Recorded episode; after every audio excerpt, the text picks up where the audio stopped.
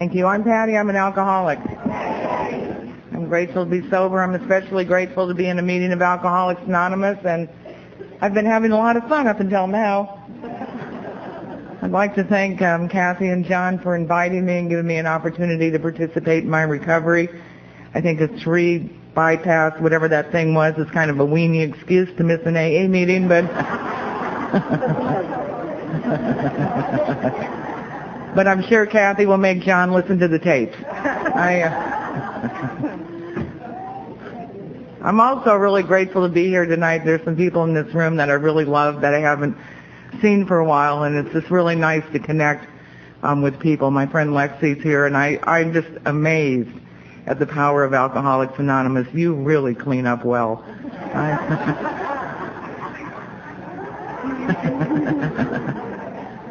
I was thinking, um, I um, I got an invitation to my brother-in-law's birthday uh, last month, and it may not mean anything to any of you, but when I get invited to participate in anything in my family, I know that the power of Alcoholics Anonymous is absolutely unbelievable. I got this invitation that said, uh, my brother-in-law is not an alcoholic, and it said, uh, no need to bring a present, just bring your favorite six-pack of microbrew for Lauren. I don't know what a microbrew is. I figure it has something to do with alcohol because it comes in a six-pack, so I go to the liquor store and I ask the clerk what a microbrew is. Of course, I waited till nobody was in the liquor store. I didn't want anybody to hear me ask that question. And he took me over to the beer aisle. And I'm, I'm, geez, there's a lot of different kinds of beers anymore. And he points out the microbrews and he explains them to me. And, and I said, well, what's your favorite? Now, I'm sure it was just a coincidence that his favorite was the most expensive. But I took the liquor store clerk's favorite microbrew to my brother-in-law's birthday party, and my my one of my brothers is in a, a musical group. It's not a band. In fact, the name of the group is not a band. And uh, if you heard them play, you would agree it is not a band. Donnie, if you ever hear this tape, I think you're really wonderful, and I don't care what they say about you. You sing splendid. Um, you have to do that when you when they're taping it because you never know where the tape's going to end up. I was in the thrift store the other day. I saw several AA talks, and the thr- I looked through to make sure mine wasn't in there. So I'm. They have this not a band playing in this room, and so I went to the not a band playing room for the birthday party entertainment, and I was sitting next to a woman who was drinking a. I had a glass of beer. I won't say she was drinking it. She was mostly ignoring it. But she had a glass of beer, and there was a keg of beer in the room, and and it was a little keg of beer. I mean, that seems to me kegs of beers used to be big. This one was, it was just not very big, and I was watching it, and there were about 50 people at the birthday party, and people would come into the room. This guy comes into the room headed for the keg. I know he's headed for the keg, and I'm watching him. And he gets about halfway the keg, and he he runs into somebody and starts talking. And they're chit chit chit chit chit chit chit chit chit chit. And they both turn and walk out of the room. He never got to the keg. And I'm watching, and another guy sort of comes with a glass, and he's headed for the keg, and he stops and starts talking to this woman, and they're yakking, yakking, yakking, yakking, yakking, and they danced and they talked and they left the room, and he never went to the keg. And then this woman sitting next to me, who's got a glass of beer that she's pretty much ignoring. I, I don't. I think she tipped it over because it was empty after about two and a half hours. And I said to her, could I get you another? She said, uh, no, I'm starting to feel it. I said, well, well, that's the point. She said, well, you know, I really don't like the way it makes me feel. I said, well, you have to drink through that. I mean, it's...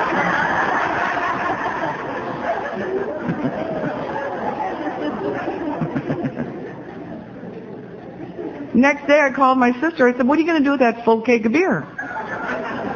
She said, how do you know the keg was full? I said, because I watched it for four hours. And the reason I share that with you is that what I suffer from is alcoholism. I don't have alcoholism. I have alcohol. I'm the only one of those 50 people who was concerned about that keg of beer. I'm the only one of those 50 people who was focused on the alcohol. Nobody else, I care. It's, it's alcoholism. And because I suffer from alcoholism, I need to be here tonight is more than I needed to be here when I first came to Alcoholics Anonymous. I need you more tonight than I have ever needed you. And because of that, I'm grateful to be here and to have an opportunity to participate a little bit in my own recovery. Now, my sponsor always tells me that when I do this, I should tell you my name and tell you the truth. I've told you my name. I'm not so sure I'm going to tell you the truth. And the reason, I mean, think about it. I don't know about you, but what it was like was never really important to me. When I was out there drinking, I didn't know that I was going to end up here. When I was out there, I didn't know the day was going to come that I was going to be expected to report to you what it used to be like. If I would have known when I was out there that I was going to have to report it, I would have paid more attention to my life. If I would have known about the fourth and fifth step, I would not have done some of the things that I did. But I didn't know it was going to be important, so I didn't pay a lot of attention to it. So a lot of what I share with you has been reported to me by other people, and I have to believe they're telling me the truth. They really didn't have much reason to lie to me. A lot of what I share with you is my perspective of what it used to be like, and I, I can only hope that it's the truth. I, the job I have, I had to have a fingerprint clearance, and I'm a really good thing. I fingerprint really well. I just roll really well when they're printing me. And but I didn't want to raise any red flags as they were doing the printing. I'm rolling. I mean, I think they know when you print well that you've done it before, but very calmly I looked at this woman and I said, "How far back are you going to check?" And she looked me in the eye and said, "From the day you were born." And I thought, "Oh, this is like a fifth step, only it's in the wrong order because they're going to know about it before I do." And uh when my read the report came back, the woman called me, and she's obviously not an alcoholic because she talked to me in that voice that non-alcoholics sometimes talk to us in, that like concerned voice, like I don't want to hurt your feelings, but I have some really bad news for you. Um, she told me that normally these reports were two or three pages long. She said yours was 56 pages. Do you want to come see it? Well, of course I did, and. uh I know a lot more about my story after reading that report than I knew.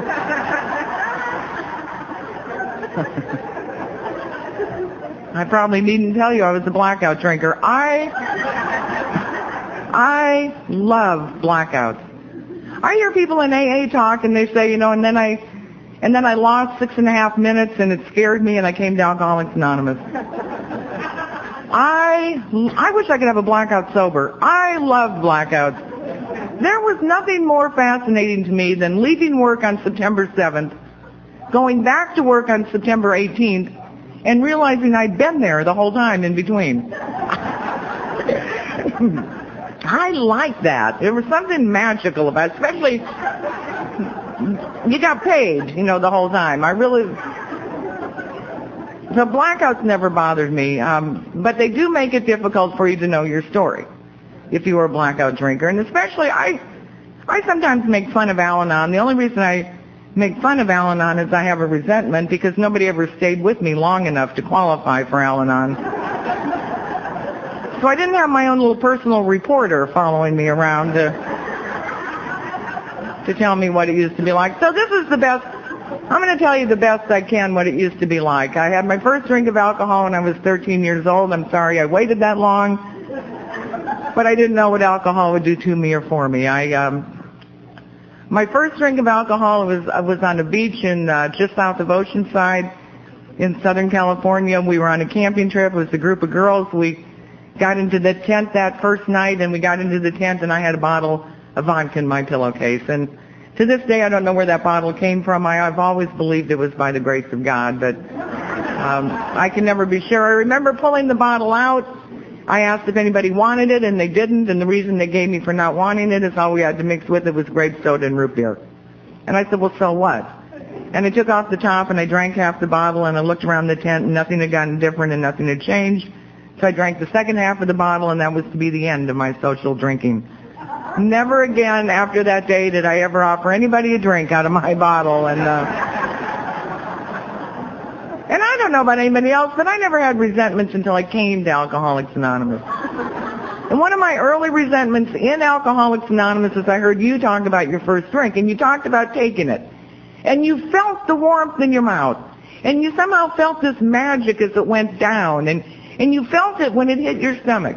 And it hit your stomach and exploded. It went to your fingernails and your toenails and your pimples fell off and you grew a few inches and you dropped some weight and you became these wonderful human beings. And, uh, and that wasn't the case for me. I had my first drink of alcohol and absolutely nothing happened to me for about 15 minutes. And at the end of the 15 minutes, the only thing that happened to me is I had to go to the bathroom.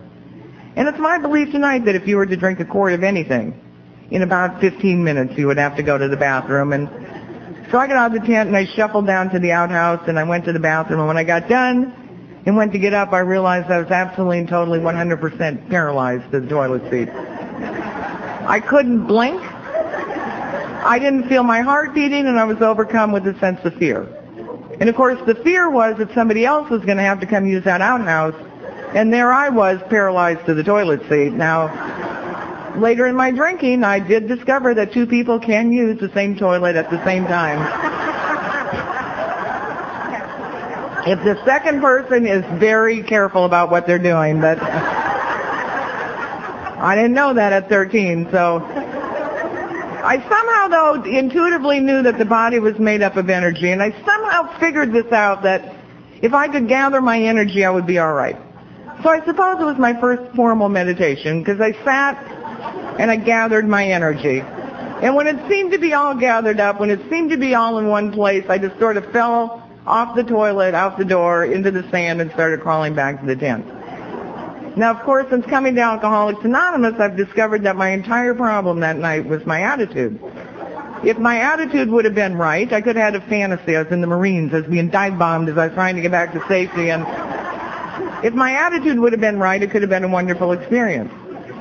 Now, in my own defense, I always have to tell you that my pants were still down at my ankles. I had started to get sick. I couldn't quite get through it. I couldn't get around it. And I, under those circumstances, I think it's a little difficult to have a good attitude. I, I did somehow manage to get back to the tent. I fell in and I passed out. And when I came to in the morning, I realized nobody was in the tent with me, and I couldn't figure out where they went until my eyes cleared enough that I realized I'd been sick all night long. I'd hit the top of the tent, the side of the tent. Yeah, like you've never puked. I hadn't missed a square inch, and quite frankly, I don't want to be in the tent either, so I got out of there and and that was my first drink of alcohol, and it was the most wonderful, incredible, marvelous, fabulous, magnificent, spiritual experience I'd ever had. And and it must have been because I put some amount of alcohol into my body from that day until the day I came to the doors of Alcoholics Anonymous. And I didn't always get drunk, and I didn't always drink the kinds of things that you would classify as a beverage. I drank a lot of vanilla extract. I used to buy it by the six pack. I drank a lot of mouthwash. I drank a lot of perfume. Taboo became my after dinner drink of choice. I I still have a problem with it, and I'll tell you right now, if you're wearing it, I'm going to be laughing at your neck. I I was in Kansas City a couple weekends ago, and I wouldn't leave this one woman alone, and somebody finally told her to stop wearing the perfume, and she'd be all right. But um, I'm one of those folks. I'm often tempted to introduce myself and say I'm Patty, and I'm a pig. Um, I came to your house and ate and drank everything in your bathroom. And I didn't know that this was unusual. I didn't know this was unusual. I didn't know other people weren't living like this. And and how would I know? I mean, how would we know that we're different than other people? I was a, a bar drinker. I was a living room drinker, an alley drinker, a dumpster drinker, an office drinker. I mean, I didn't specialize. I just drank. But I love bars. I love sleazy, sleazy bars. And you probably have one or two here in Victorville. Um, if not, I know you can go to Barstow and find one, but um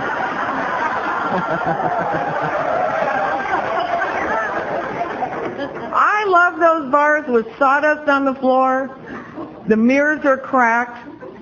The upholstery around the bars ripped where people try to hold on as they're falling off their bar stool. And they're full of smoke and they have that wonderful used booze urine smell that I I salivate still when I think of it. I love that smell. I have to tell you, some days when I'm in a like a really cranky mood, and I, at work, I'll just cruise over to one and just open the door and take a hit off of one of those places. Just uh, perks me right up. Um, but I don't know how. In retrospect, I think about the quality of people who drank in those places. I mean, those sleazy dives had some really quality people in them. They had CEOs of big companies. They had bank presidents, neurosurgeons. I mean, that's what they said they were. I, and I never told a lie in the bar. I don't know about anybody else, but but we weren't sitting in those places having, conversations like, well, what do you prefer, the red mouthwash or the green? Well, what's your preference, Chantilly or Aqua Velva? We weren't having those kinds of conversations, so it doesn't occur to me that I'm living any different than every, anybody else. I think I drink because I want to drink. I don't know that I don't have a choice. I don't know that at 13 years old I put alcohol into an alcoholic body, and from that day on I had no choice. I think I drink because I want to drink. I don't know that I'm damned to live the way I'm living day after day after day after day. I think I drink because I want to drink, and I think everybody, I don't know, it's unusual. I don't know that I'm any different than anybody else.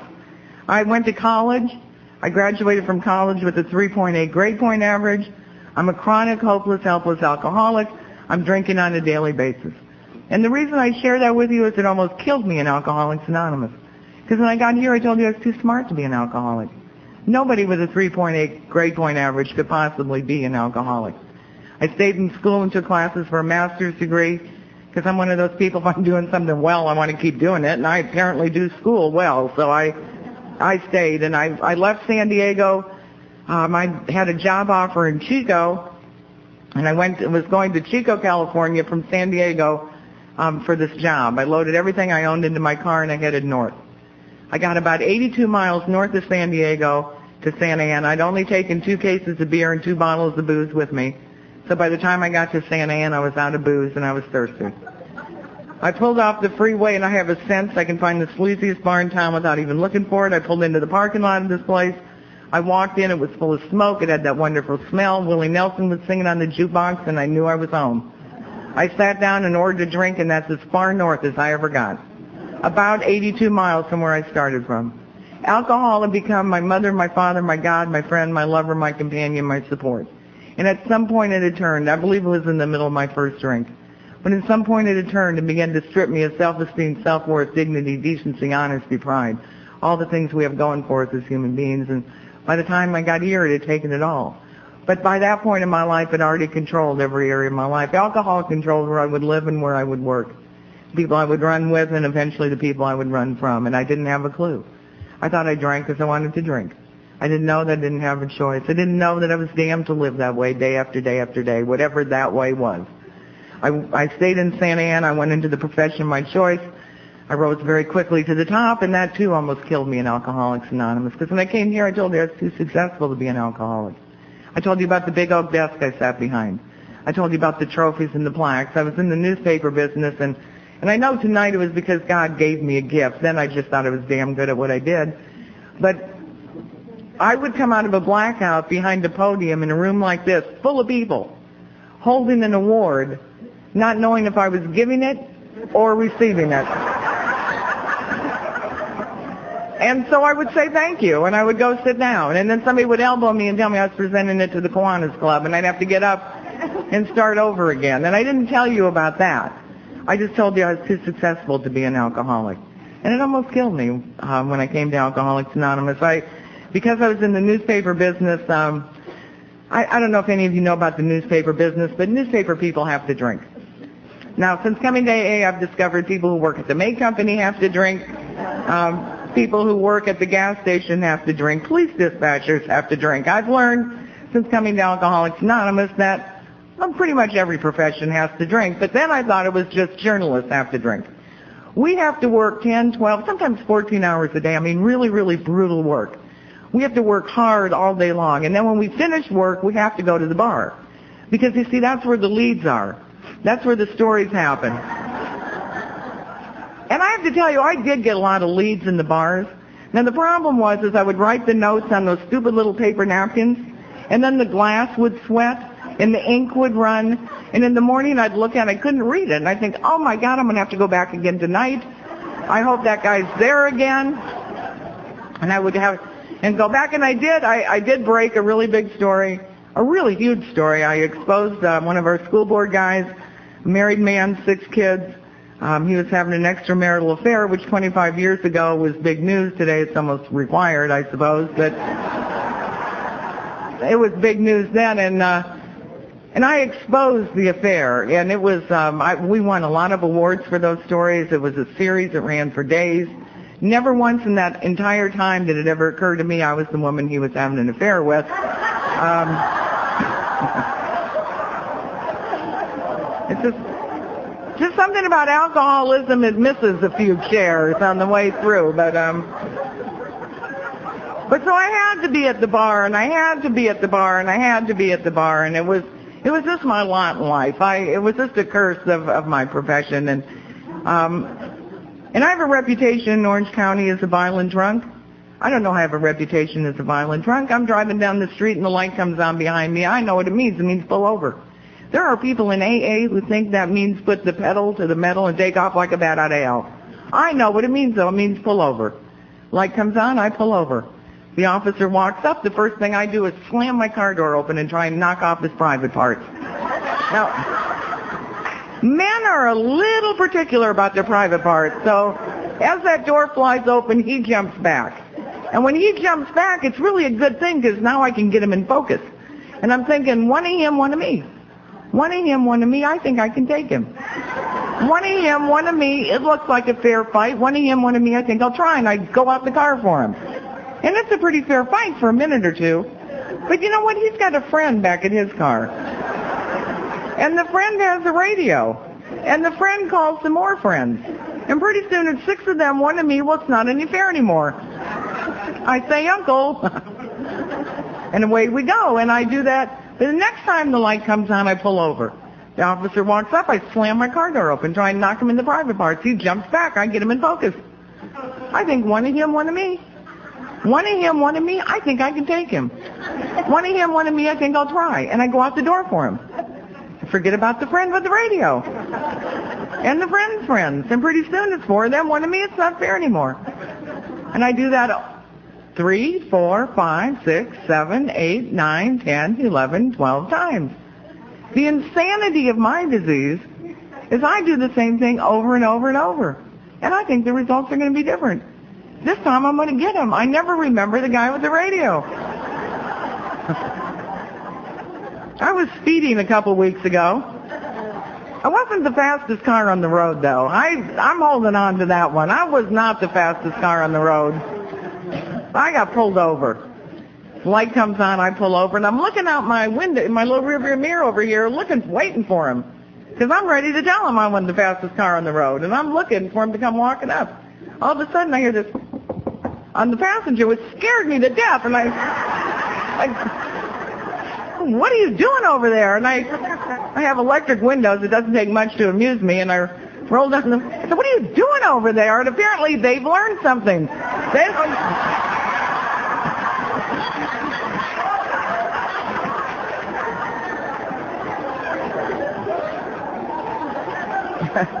He told me I was speeding. I said I wasn't the fastest car on the road.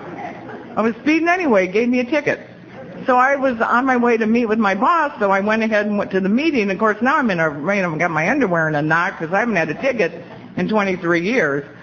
And um, I go in there whining about the ticket, and my boss says, "Okay, look at it. You drive a green um, Camry, Toyota Camry. You're elderly, you know." You. Cop's driving down the road. He picks out the car that he thinks the person in it's not going to shoot him. That's why he pulled. That's why he pulled you over. So of course I go to court on it because I'm I'm not the fastest car on the road. I'm going to court. So I go to night court in Pomona. I don't know how many of you are familiar with Pomona, but do not go to night court in Pomona. It is very scary there, and um, Everybody who was pleading guilty got to go first. So all they all went first. Me and this other guy are sitting there because we're we're not guilty, boy. We're we're taking it to jury trial. We've already discussed it. So he calls me up and he says, you know, he does his little thing and, and I'm telling him I'm not the fastest car on the road. Were you speeding, Miss Ochoa? But I wasn't the fastest car on the road. Were you speeding? I, he, so he sends me to go sit down to think about it.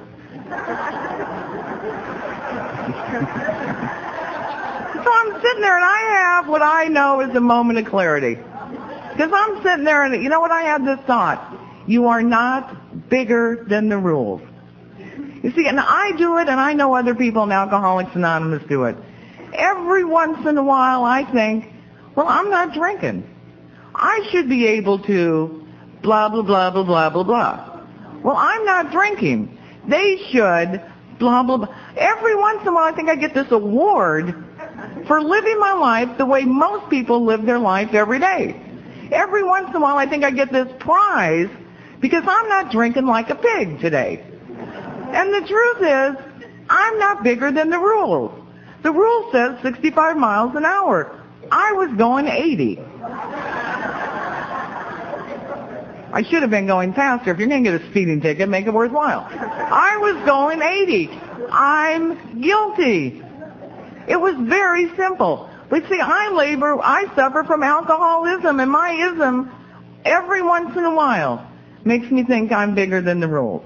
They should give me a break because I didn't drink today.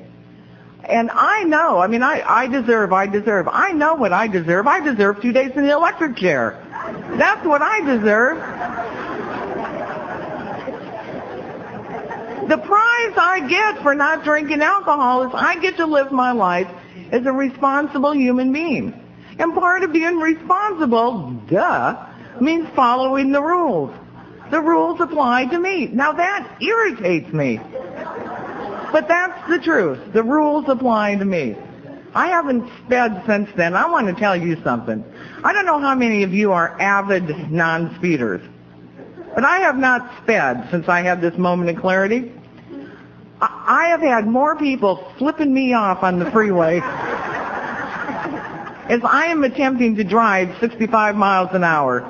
They, I'm in the I'm in the slow lane with all the big trucks, and they're coming flying up to my rear end, zooming around me, flipping me off, cutting in front of me, slamming on their brakes. They are irritated at us that drive 65 miles an hour out there. But all right, I'll get off of my speeding soapbox. Um, so, I came down. I'll, come. I'll get. I'm having a hot flash. Excuse me. I. Which you probably don't need to know about me, but my God, I think being a woman and being 50 is like purgatory or something. But no alcohol is bad enough. Try no estrogen. It's just.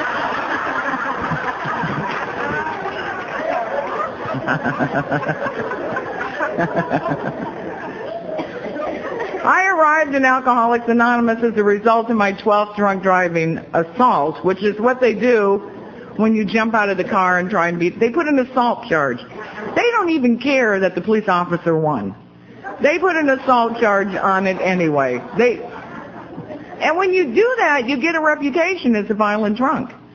And um, I arrived in Alcoholics Anonymous after my 12th drunk driving assault. And I don't know if it was a good thing or a bad thing, but they didn't get their underwear in such a knot about drunk driving um, in, in up until the early 1970s. They didn't really. I mean, okay, they took my my driver's license away for life.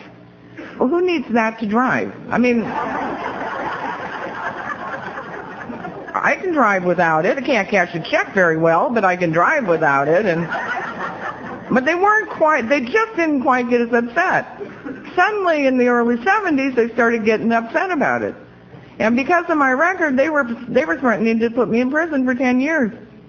I have things to do and I have a life to live. I don't think 10 years is uh, I don't think it's reasonable. And in the middle of sentencing me, the the expression on the judge's face changed. The tone of his voice got different. He looked at me and he said, "I know this won't work for you, but I'm going to offer you an alternative." And part of that alternative was meetings of Alcoholics Anonymous. Now, I wish I could tell you that I left the courtroom. I came here. I looked at the 12 steps. I knew they were the solution to the problems of my life. I worked them all in the first week and skyrocketed to recovery. But And I would tell you that if there weren't people in this room that knew me, but uh, but that's not my story. I drank for three more months. In retrospect, I can tell you that I drank with a sense of urgency and a desperation that I had never known. I didn't drink a greater quantity. Physically, it would have been impossible to drink a greater quantity of alcohol, but I drank with a sense of urgency and a desperation that I had never known.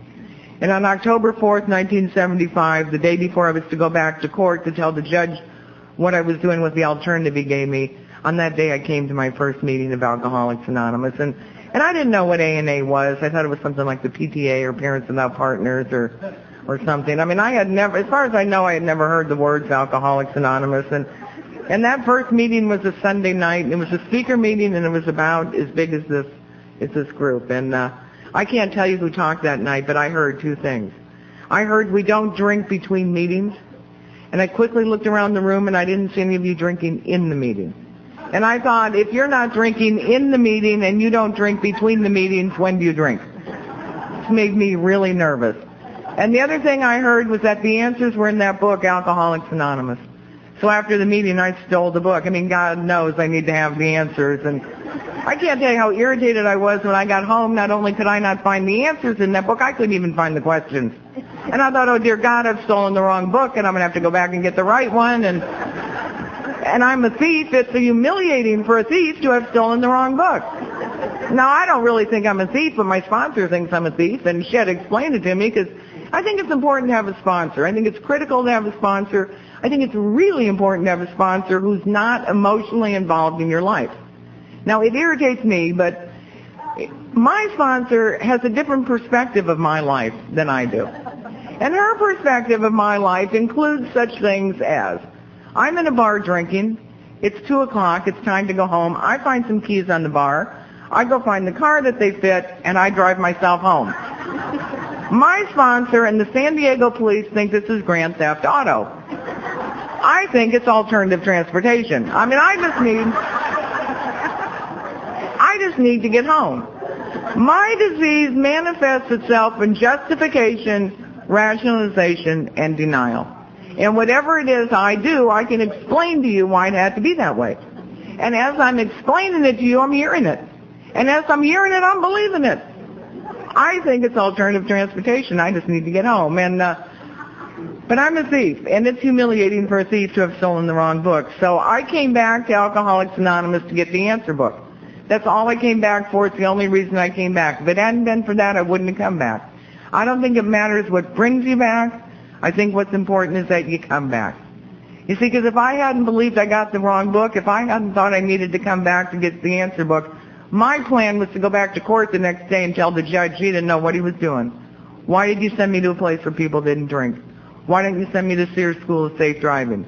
I'll take the 10 years. I don't know what I would have said to that judge, and by the grace of God, I didn't have to find out.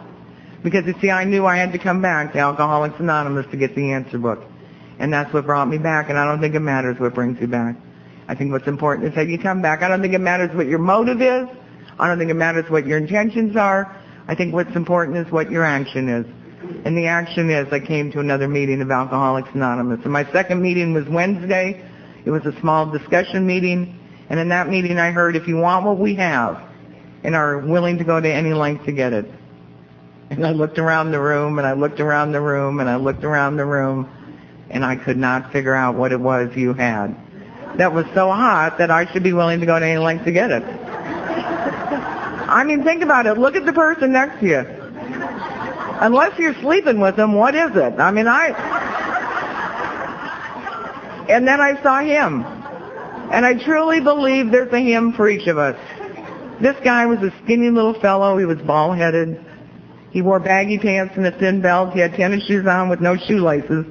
But the holes were there where they should have been, and he nodded out during the meeting. And I figured he was shooting heroin. Folks that shoot heroin nod out. And I could probably do this thing and not drink if I can shoot a little heroin. So I found out where he worked, and the next day I snuck down to his office. And I said, Dick, I have to do this thing called Alcoholics Anonymous to stay out of jail, and I don't know how to do it. And he told me if I would go to meetings and read the book and talk to other alcoholics and not drink. He said, I'll guarantee you, you won't get drunk. And if you don't get drunk, your life will get different. And I'm grateful he told it to me that way. He didn't tell me my life would get better. He didn't tell me my job life would get better, my finances would get better, my family life would get better, my relationships would get better, my sex life would get better. He didn't tell me any of it would get better, and I'm grateful because none of it has. It's a little, hope for the newcomer, but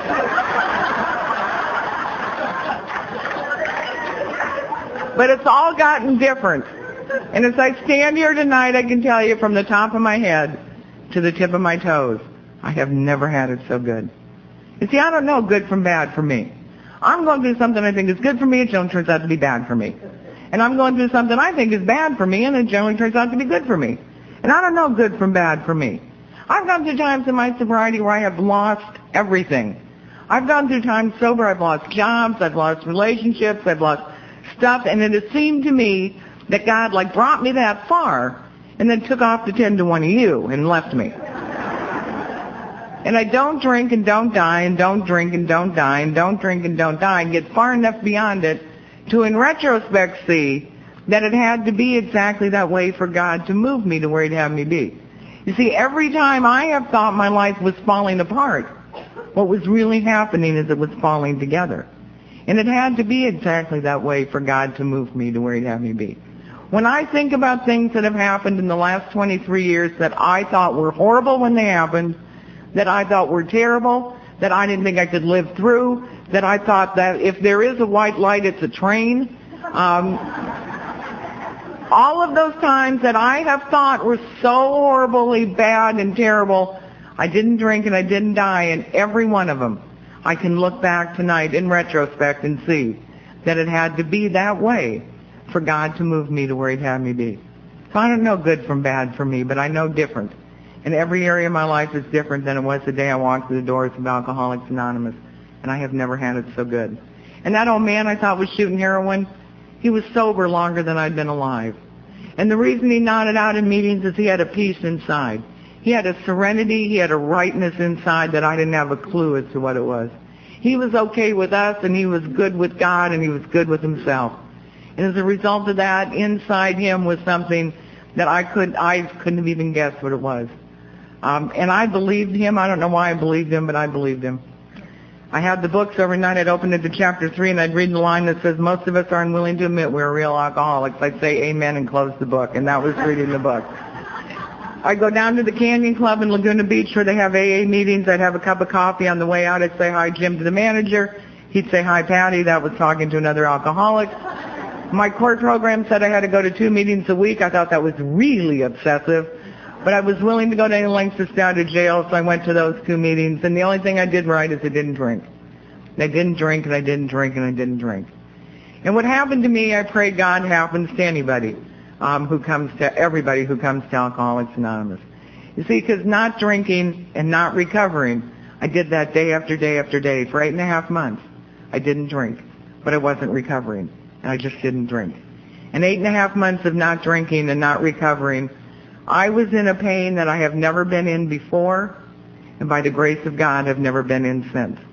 There has been no pain in my life greater than the pain that I was in when I was not drinking and not recovering. I know no greater pain. And the, that pain at eight and a half months away from my last drink drove me to my knees. And eight and a half months away from my last drink, I took the first step of recovery in Alcoholics Anonymous. I admitted that I was powerless. That whenever I do battle with alcohol, I lose. When I drink alcohol, I'm damned to live the same way day after day after day. I had a lot of successes in my life. They were all fueled by alcohol. And I had a lot of failures, and they were all fueled by alcohol. In every area of my life, alcohol controlled. Whenever I drink alcohol, I lose. Whenever I get into the ring with alcohol to fight it because you're drinking it, I lose. Whenever I do battle with alcohol, I lose. And that was the powerlessness, and that was the unmanageability. And it took eight and a half months of not drinking before I saw the evidence of that. Eight and a half months of not drinking. I, up until eight and a half months, I believed I drank because I wanted to drink. I didn't know that I didn't have a choice. I didn't know that at 13 years old I put alcohol into an alcoholic body, and from that day on I had no choice. I thought I drank because I wanted to drink.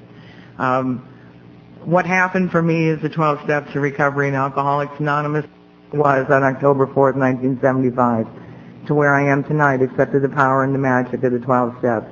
There's absolutely no way to get there. I told you what I the second step for me, the insanity of the disease, for me, is how I think. And I don't have a problem with God. Well, yeah, I do. I have one problem with God. I believe we are all God's children, and I have always wanted to be an only child. That's that's the only problem I have with God. But I'm a loner by nature, and I want to tell you my experience is Alcoholics Anonymous does not change your nature. What Alcoholics Anonymous has done for me is it's given me the power, the courage, and the strength to act contrary to my nature. But it doesn't change my nature. I'm a loner by nature. Left to my own devices, I like to read. I like to fish. Well, I like to throw and reel. I'm not real big on catching because then you have to touch the fish and they're really kind of smelly. But um, I like to be by myself. My my favorite place is on my couch. I think being with me is great company. I have no problem being with me as my only company. You know if you're a loner if you don't like AA potlucks. That's generally the indicator. But the book talks about that we become disgustingly and dangerously antisocial. I don't know if I became that way or started out that way, but I have no social skills. I have one. I used it really early this morning with Clara in the hospitality suite, so I'm fresh out for the for the rest of the day. I mean, and so if you're a loner, if your nature is a loner, being a loner for me in step two when he said came to believe a power greater than yourself could restore you to sanity, for me, the power greater than myself was not God. If I had come to believe that God was going to restore me to sanity, I'd have sat on my couch God would have flown in, sprinkled me with sanity, taken off to wherever it is God hangs out, and that would have been the end of it. I would be home tonight watching Touched by an Angel. Um, so for me, I had to come to believe that the power greater than myself was the action steps three, four, five, six, seven, eight, nine. That somehow, through taking the action of the steps, I would be restored to sanity, which for me is right thinking. You see, I had lived my whole life trying to think my way into right living. I am an avid thinker. I have always been an avid thinker. I'm an avid thinker tonight. I'm talking to you, I'm thinking about something else. then I start thinking about the fact that I'm thinking, then I start thinking I shouldn't be thinking what I'm thinking while I'm thinking what I'm thinking that I shouldn't be. Then I try not to think about what I'm thinking, and I'll tell you what, I'm grateful I don't have a loudspeaker on my head so that everything I thought came barreling out. I mean, that would be truly humiliating, but I came to believe that by taking the action, the steps, that my thinking would somehow be in line with the rest of the world. Instead of trying to think my way into right living, what I came to believe is I could live my way into right thinking. To take in the series of actions laid out in the steps, I would be restored to right thinking, and I'm, I'm pleased to tell you that's happened for me. Doesn't mean I don't think, but I don't have to act on everything I think. I'm an alcoholic. I'll always be an alcoholic. Every once in a while I have a thought that a drink would be nice. I like old movies. I like really old movies. And one of my favorites, I don't even know the name of it, but I, the, this anorexic looking woman with these really large breasts, um, sitting on a, on a fur rug in front of a fireplace, roaring fireplace, this little bulbous thing of colored liquid, I suppose it's wine, a long cigarette thing holder, and I look at her, I think of that and I think, well, I could probably do that. I could probably drink like that. Because I've been restored to sanity, what comes right behind that is the truth. And the truth is, if I wore that dress, I would fall, my breast would fall out of it.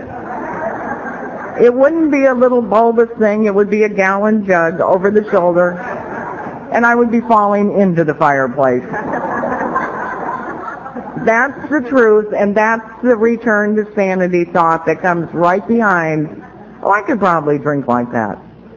I have a thought a drink would be nice. I clap. I say thank you for your participation. I just go about whatever it is that I'm doing. I don't have to take an action on those thoughts because what I came to believe in step two has become a reality as a result of working the steps.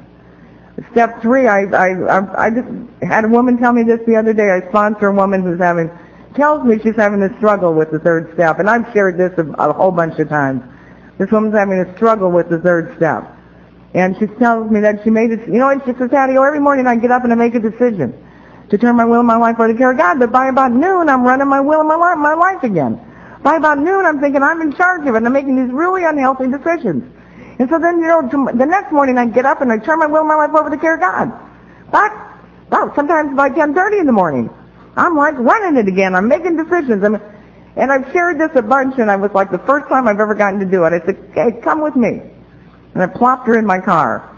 And I'm driving down the street, and we're coming up to a signal, and I said, okay, now, we want to go to so-and-so. How do we get to so-and-so? She said, we got to turn right at the light. I said, okay, I'm going to make a decision to turn right at the light. And I went through the intersection. And I said, darn it. And I made a U-turn. Well, I didn't really say darn it, but I made a U-turn. And I'm coming back to the light, and I said, okay, now how do we get to so-and-so? She said, well, you have to turn left. I said, okay, I'm going to make a decision to turn left. And we went straight to the intersection. And I made another U-turn. And I'm going back again. And she said, we turn right. And I said, okay, I'm making a decision. We went through, and I made a U-turn. She said, we turn left. I said, okay, I'm making a decision. And we went through. And but she's getting really PO'd. And so I said, okay, now what do we do? She said, you have to turn right, and when you turn the effing steering wheel. I said, oh, so what you're asking me to do is take an action to implement the decision I've been making. You want me to turn the effing steering wheel. I turned the steering wheel, and we made a right-hand turn. I said, do you get it? The decision is important. The book says it. Although the decision is vital, it has very little permanent effect unless immediately followed by action. The decision that you're making, the decision that you're making is fine. But if I don't take an action, we're still going to be making U-turns up and then you're getting angrier and angrier. And the action is the fourth step. The action is the fourth step. Now I'm a writer by training. Of course, I've drank myself out of that profession. I forgot to mention that to you. Forgot to mention that to people in AA when I first got here too. The only thing I wanted to do since I was in the fourth grade was be a writer. Had an opportunity to go into that profession. I gave it up for one more drink. Drank myself out of it. I've given everything up for one more drink. I forgot to tell you that when I was new. Um, but I'm a trained writer. I think writing the inventory is for those of you who aren't writers. Those of you who had no creative writing skills probably need to write an inventory. Brush up on your creative writing skills, but I don't have to do it, and I didn't do it. And I didn't do it, and I didn't do it, and I didn't do it. And something happened to me because I came into a meeting of Alcoholics Anonymous in pain. I sat in the middle of you and felt isolated and alone. I felt different. I felt unique. I knew there was no sense sharing because you weren't going to understand anyway. And I left in more pain than I came in with. And I came back the next night in pain and sat in the middle of you. And felt unique, felt different, felt isolated, knew there was no sense sharing. You weren't going to understand and I left in more pain than I came in with, and I did that night after night after night. Until the pain of being with you was so great that I knew I had to leave Alcoholics Anonymous. I couldn't stay here in the kind of pain that I was in. And I decided to leave, and on my way out the door that night I had one of my thoughts. And the thought was, before you leave Alcoholics Anonymous, why don't you try writing an inventory? So I went home and did my four steps the way the book says to do it. I made the columns. I wrote down everybody who I resented, which basically turned out to be everybody who breathed air that I thought should have been mine wrote down on the second column what they did to me. Well, I wanted to tell you all my life what they did to me. I was having a really good time. I was sorry I waited this long. I was just... Third column, how it affected me. Well, it affected my self-worth, my security. Well, no wonder I drank. If all these people did all these things to you, you'd have drank too. Well, you did, but... And then in my zealousness, though, I accidentally turned the page of the big book. And after, yeah, oh. After it shows the diagram, two pages later, hidden in the body of the text. It says, referring to our list again, we put out of our minds the wrongs others had, others had done, and we looked at our parts. Well, now it wasn't any fun anymore, but I did that. I did that with my resentments, my fears, and my relationships, and for the first time in my life, I saw who Daddy O was. But you see, I'd spent my whole life putting on a show for you, and I had come to believe the show. And when I did that, I finally, for the first time, I saw who I was. And then I looked at the fifth step, and I thought it was cute. I thought it was, I'm raised Catholic. I thought the fifth step was for those of you who aren't Catholic. You need this experience and uh, then you can know it doesn't work the same as we do. And and I wasn't going to do it. I put my fourth step in the trunk of my car, however. I lived alone, but I didn't want anybody to find it. So I put it in the trunk of my car and I drove around with a sense of impending doom. And of course the fear was I'd be rear-ended on the freeway. My trunk would fly open. My fourth step would be everywhere and I'd put my first and last name on every page of it and I could just see it all over the freeway, but I chose to drive that way for a long time. And then one night I was in Los Angeles visiting a friend of mine, and we were talking. And as we were talking, I realized I was doing the fifth step, and I thought, well, if I'm going to do it, I'm going to do it right. And I went to my car and got my fourth step, and I did my fifth step with her. And It seems to me, and this is just my perspective, that people hurt me all my life. It seems to me that people let me down and you disappointed me and you were never there for me. And as a small child, I had made a decision that I didn't want to be hurt anymore. I just didn't want to be hurt anymore. And so as a small child, I began to build a wall to keep you out. And I built a really big brick wall that kept you out. I know tonight there were people in my life who tried to love me and I, I wouldn't let them. I couldn't let them. I had to keep them away. I couldn't let you love me because you were going to hurt me. And I kept people out. This big, big brick wall that kept you out. And when I did my fifth step, that brick wall didn't fall down. When I did my fifth step, one brick came out of that wall. But every time I've shared with another alcoholic, another brick has fallen out of that wall. Until tonight, I have no brick wall between me and you. I have a little styrofoam thing that I throw up sometimes. sometimes I get scared. Sometimes, you know what I thought, and I may be the only one in Alcoholics Anonymous who thought this, but if I think it, it's true. What I thought was, I thought if I worked these steps hard enough, with enough zealousness, if I really, really, really, really, really, really worked these steps, I would somehow skyrocket above humanness. I would just sort of float up here. I would never feel fear. I would never feel insecurity. I would never feel any of the feelings that I judge as bad. I would never feel them. I'd just be up here. The truth for me in working the steps is I've come into my humanness. The truth for me is I've become come into my. I guess I hear people say it. If you have faith, you can't have fear. I think that's poop. I have a tremendous amount of faith, but I'm a human being. And as a human being, I sometimes have fear. And when I have that, what I do though is I reach out to you. And you take my hand and you give me the courage and strength I need to walk through it. As a human being, I sometimes have insecurities. You know, I used to, when I was drinking, I'd be driving to work and I would have a thought, today's the day they're going to fire you. Today's the day they're going to find out you can't do your job. And I would get so angry. I would start swearing at them in my car. How dare they fire me? Don't they know how valuable I am? Don't they know their whole company's going to go down the toilet if they get rid of me? Blah, blah, blah, blah, blah, blah, blah, blah. And I'd pull into a bar and I'd walk in and I'd start telling the bartender about those lousy SOBs that I used to work for and how they're no darn good and their whole company's going to go bankrupt and, you know, and blah, blah, blah. And I'd order a drink and another drink. And I would never even get to work to get fired. Today I have that thought. Sometimes I'm driving to work and I have that thought, oh my God, today's the day they're going to fire you. Because I'm a human being with insecurities. And I don't know why when it's my sponsor's problem, it's very, very serious. When it's my problem, she laughs at me. But I call her up and I tell her, today's the day they're going to fire me. She said, honey, you just go ahead and go to work. After they fire you, give me a call. Duh. And I go to work and they don't fire me. And you see, I need you more tonight than I have ever needed you. It takes a lot of courage and a lot of strength to continue to choose to recover. And I don't have it. So I come here and after the meeting we say the Lord's Prayer. The person on one side gives me a little courage, the person on the other side gives me a little strength. And you give me the courage and strength that I need in order to continue to choose to recover. We're human beings. I, I believe we're human beings having a spiritual experience. And we come here together to do it. Of myself, I'm nothing. By myself, I can't do it, whatever it is. We can do what I can't. I cannot continue to choose to recover. It's too hard. Sometimes it's too hard. Sometimes you're just asking too much. Sometimes I'm too afraid. Sometimes I feel too insecure. And I come here and we can do it. We can do what I can't do. If you're here tonight, stay in the middle of Alcoholics Anonymous. You know, when we pray at the end of the meeting, we always say, keep coming back. I always say, don't go away. It works better.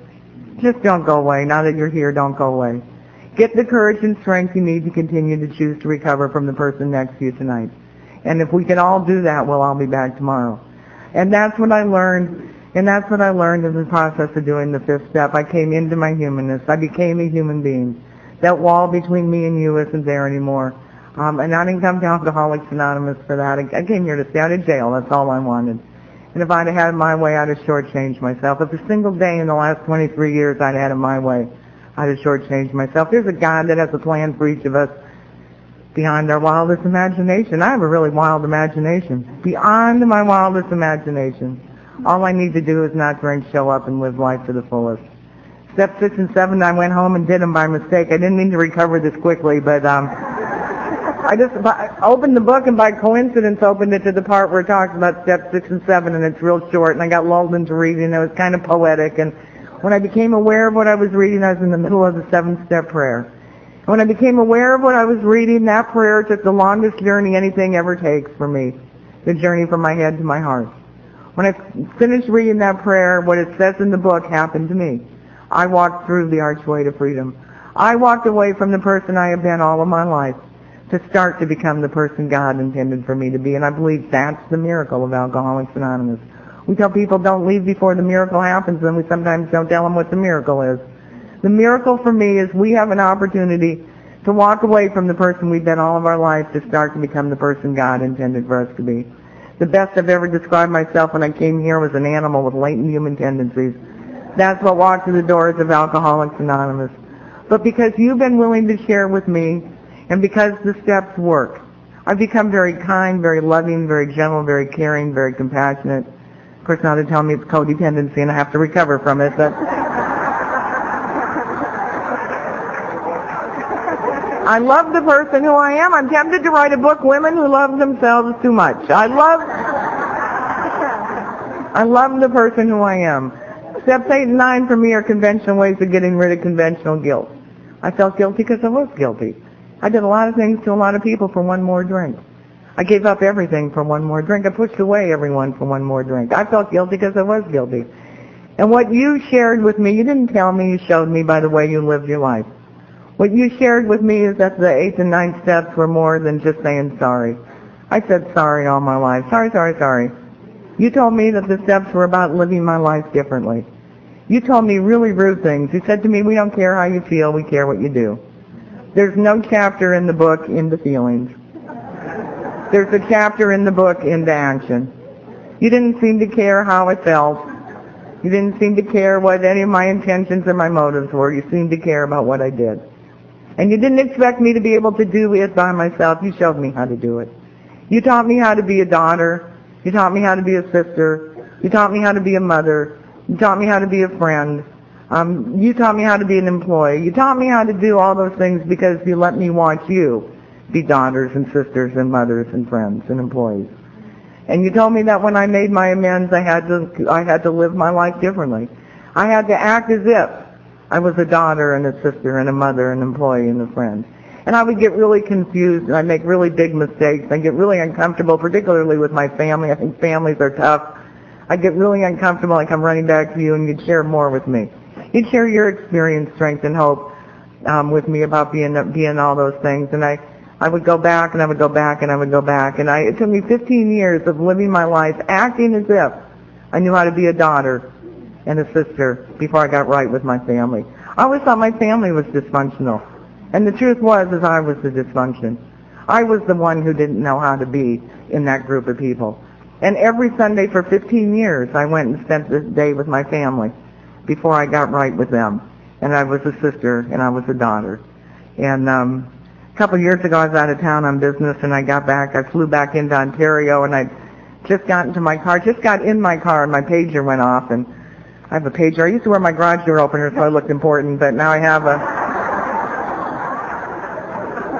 And the pager went off and the message just simply said, call your brother. And I, when I read the message, I knew. My mother had been sick for a number of years and and um, when I read the message, I knew. And I called my brother, and my mother had passed away about the time I landed.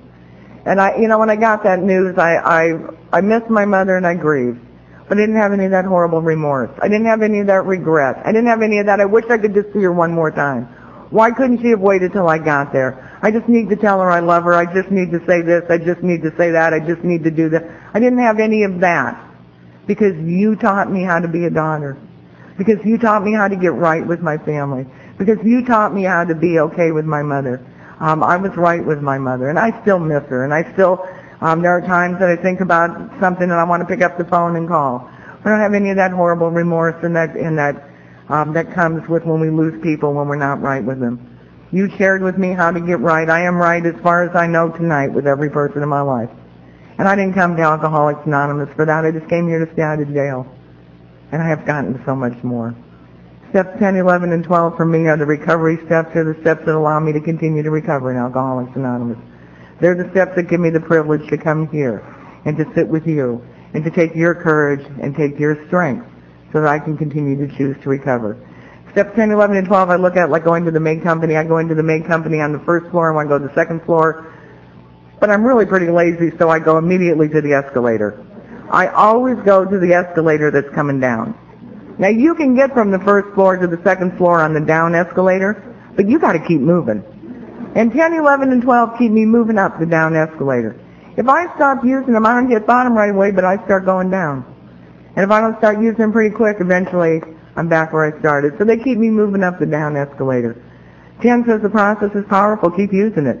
Keep writing about it, talking about it, ask God to remove the defect, make amends when necessary, and then turn your attention to somebody you can help. What is it I can do for you? How can I be of service? My experience is when I have a problem, and I have a lot of problems. Now, they're quality problems, but they are still problems. I mean, they're way different quality than I had before I came to you, but I still have problems. Life still does not always unfold exactly the way I think it should. I still go through times that are hard. I still go through times that are painful. I still go through times that I don't think are fair. The difference is I'm present. The difference is I get to experience it. But I have problems, quality problems, but they're problems. And when I'm having one of those particular quality problems, and I am focused on that problem, and I am going to fix that problem, and I am going to take care of that problem, and I am going to, it's my problem, it's my problem. God can't do a thing with my problem. When I ignore my problem just for a second and pay attention to you, and what is it I can do for you, and how can I be of service, just for a second, take my mind off of my problem, God can swoop in and start to begin to take care of the problem for me. The process is powerful. Keep using it. How, what is it I can? And you don't have to like do big deal things. Big deal things. my home group, I am the greeter at my home home group. Nobody. My home group is a very sick woman's meeting in Laguna Beach. I go there because I look healthy, but um, that's my commitment meeting. I won't do anything else on Thursday night. Um, rarely, rarely, rarely will I do anything else on Thursday night, and I greet everybody who comes to that meeting, whether they want to be greeted or not. That's my that's my big deal commitment. Um, you can be of service doing a lot of things, setting up meetings, tearing down meetings. I used to do that when I was younger. Now I'm way too old to carry chairs. Um, GSR, intergroup, there are a lot of ways to be of service. Um, what is it I can do for you? How can I be of service? It seems to me, and the book says it about a bazillion times, that that's the thing that will save the day. Step 11 for me, I'm a simple person. My prayer in the morning is very simply, thy will be done. And I am so naive that I truly believe the rest of the day is God's business. My job is to not drink, show up, and live life to the fullest. The rest of it is God's business. My prayer at night is a lot, lot more intense. I offer it to any of you that would like to use it. My prayer at night is, Dear God, please have people treat me tomorrow exactly the way I treated people today. And when I know I'm going to say that prayer tonight, it will hold me in good stead. When I know I'm going to say that prayer tonight, it will keep me from flipping people off on the freeway. It'll keep me from being really rude to um, clerks at grocery stores. It'll keep me from doing um, things that I don't want done to me. When I remember that I'm going to say that prayer tonight, Dear God, please have people treat me tomorrow exactly the way I treated people today. It will hold me in good stead. And step 12 is the greatest gift you've ever given me the opportunity to take a little of my past, the opportunity to take a little of the incomprehensible demoralization, a little bit of the despair, a little bit of the degradation, and to give it to another alcoholic and say, honey, you don't have to live that way anymore. Take my hand, come with me, sit in the middle of Alcoholics Anonymous, and you don't have to live that way anymore. A day at a time, stay with us. Take the courage and take the strength that you need to continue to choose to recover. And be present as life unfolds in front of you my life today is phenomenal. I have a job that I really, really love in a field that I never wanted to work in, and I'm really good at it. I have, um, I'm a, I'm a welcome member of my family. Uh, my son, some of you know my son. My son is doing well in Northern California today. Uh, he's his mother's child. Um, he spent a little bit of time in jail right near the Christmas holidays because he really didn't think he needed to take care of that court stuff. It would just somehow, you know, that magical thinking oh, if I ignore it, it'll go away. Um, and he was in jail just before Christmas, and he wanted me to see him, and I didn't want to. I didn't feel like it. My sponsor lovingly said, I don't care how you feel. Um, but to, right now, tonight, he's doing well. And I know that God has no grandchildren. I know that God, that my son is God's kid, and he knows where you are. He's been raised here. When he's ready for you, he knows where you are. And I just, uh, I just ask you to say a prayer for him when, from when we talk about the alcoholic who still suffers. If you just um, say a prayer for my son. But I'm the best mother I've ever been. I'm the best friend that I've ever been. If I had an opportunity, I would be the best lover that I've ever been.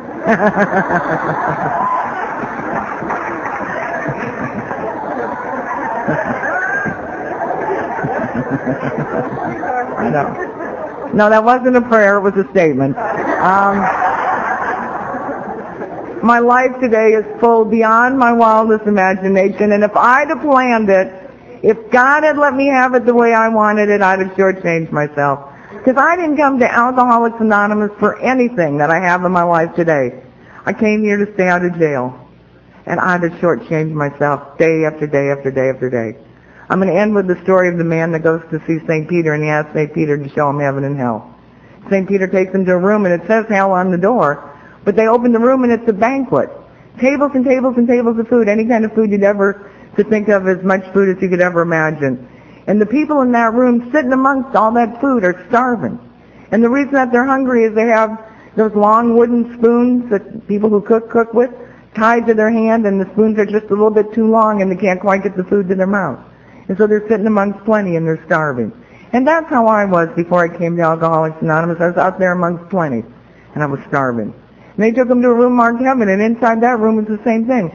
Tables and tables and tables of food, as much food as you could ever imagine. Any kind of food you'd ever want. And the people in that room had those long wooden spoons tied to their hands too and the spoons were just a little bit too long and they couldn't quite get the food to their mouth. But the people in that room were full and they were happy and they were content.